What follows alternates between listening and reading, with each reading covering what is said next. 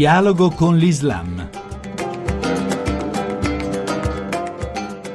Benvenuti all'ascolto di Dialogo con l'Islam da Riccardo Cristiano. Si è concluso in queste ore, come sapete, il viaggio di Papa Francesco in Turchia. Un pellegrinaggio ai confini del dolore, della devastante ferita siro-irachena con il suo carico di terrorismi, di milioni e milioni di profughi, di perseguitati, di totalitarismi, di fanatismi, di saccheggi, di torture spietate, di assedi che durano anni e anni. La barbarie ha due passi dal Papa. In questa scelta, la scelta di recarsi nella Turchia scossa dal neo-assolutismo del suo presidente Erdogan, ma pur sempre rifugio per oltre due milioni di profughi, soprattutto dalla Siria, il rettore della cattedrale di Smirne vede una scelta che è in sé per il dialogo c'è il rischio di invocare guerre di religione, di invocare nuove crociate per resistere a queste forme di persecuzione anticristiana. Ecco, la visita del Papa contribuisce a sgombrare il campo, mette in evidenza che la religione non può diventare strumento nelle mani della politica, mai. I leader dell'Islam forse possono essere incoraggiati dall'esempio del Papa nel condannare più efficacemente queste persecuzioni religioni. Conviene così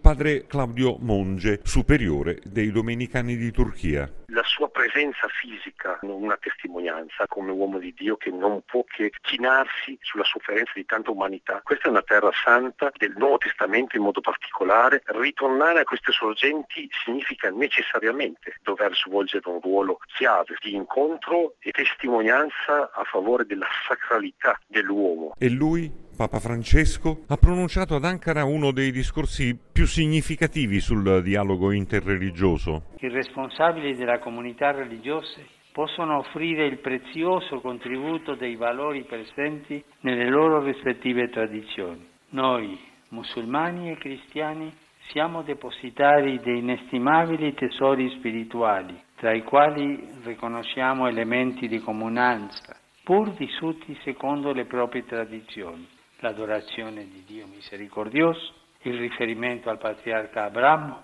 la preghiera, l'elemosina, il digiuno, elementi che vissuti in maniera sincera possono trasformare la vita e dare una base sicura alla dignità e alla fratellanza degli uomini. Riconoscere e sviluppare questa comunanza spirituale attraverso il dialogo interreligioso ci aiuta anche a promuovere e difendere nella società i valori morali, la pace e la libertà. Il comune riconoscimento della sacralità della persona umana sostiene la comune compassione, la solidarietà e l'aiuto fattivo nei confronti dei più sofferenti. A questo proposito vorrei esprimere il mio apprezzamento per quanto tutto il popolo turco, i musulmani e i cristiani stanno facendo verso la centinaia di migliaia di persone che fuggono dai loro paesi a causa dei conflitti. Ce ne sono due milioni.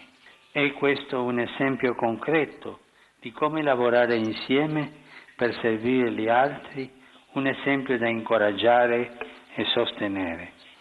Con soddisfazione ho appreso delle buone relazioni, auspico che esse proseguano e si consolidano per il bene di tutti, perché ogni iniziativa di dialogo autentico è segno di speranza per un mondo che ha tanto bisogno di pace, sicurezza e prosperità.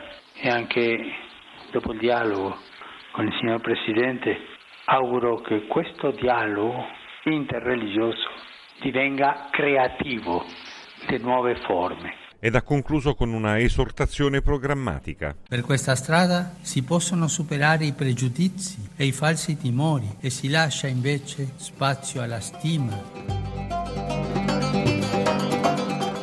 Grazie per averci seguito sin qui da Riccardo Cristiano. Chi vuole può trovarci all'indirizzo www.dialogoconlislam.rai.it. Appuntamento a domenica prossima alla stessa ora.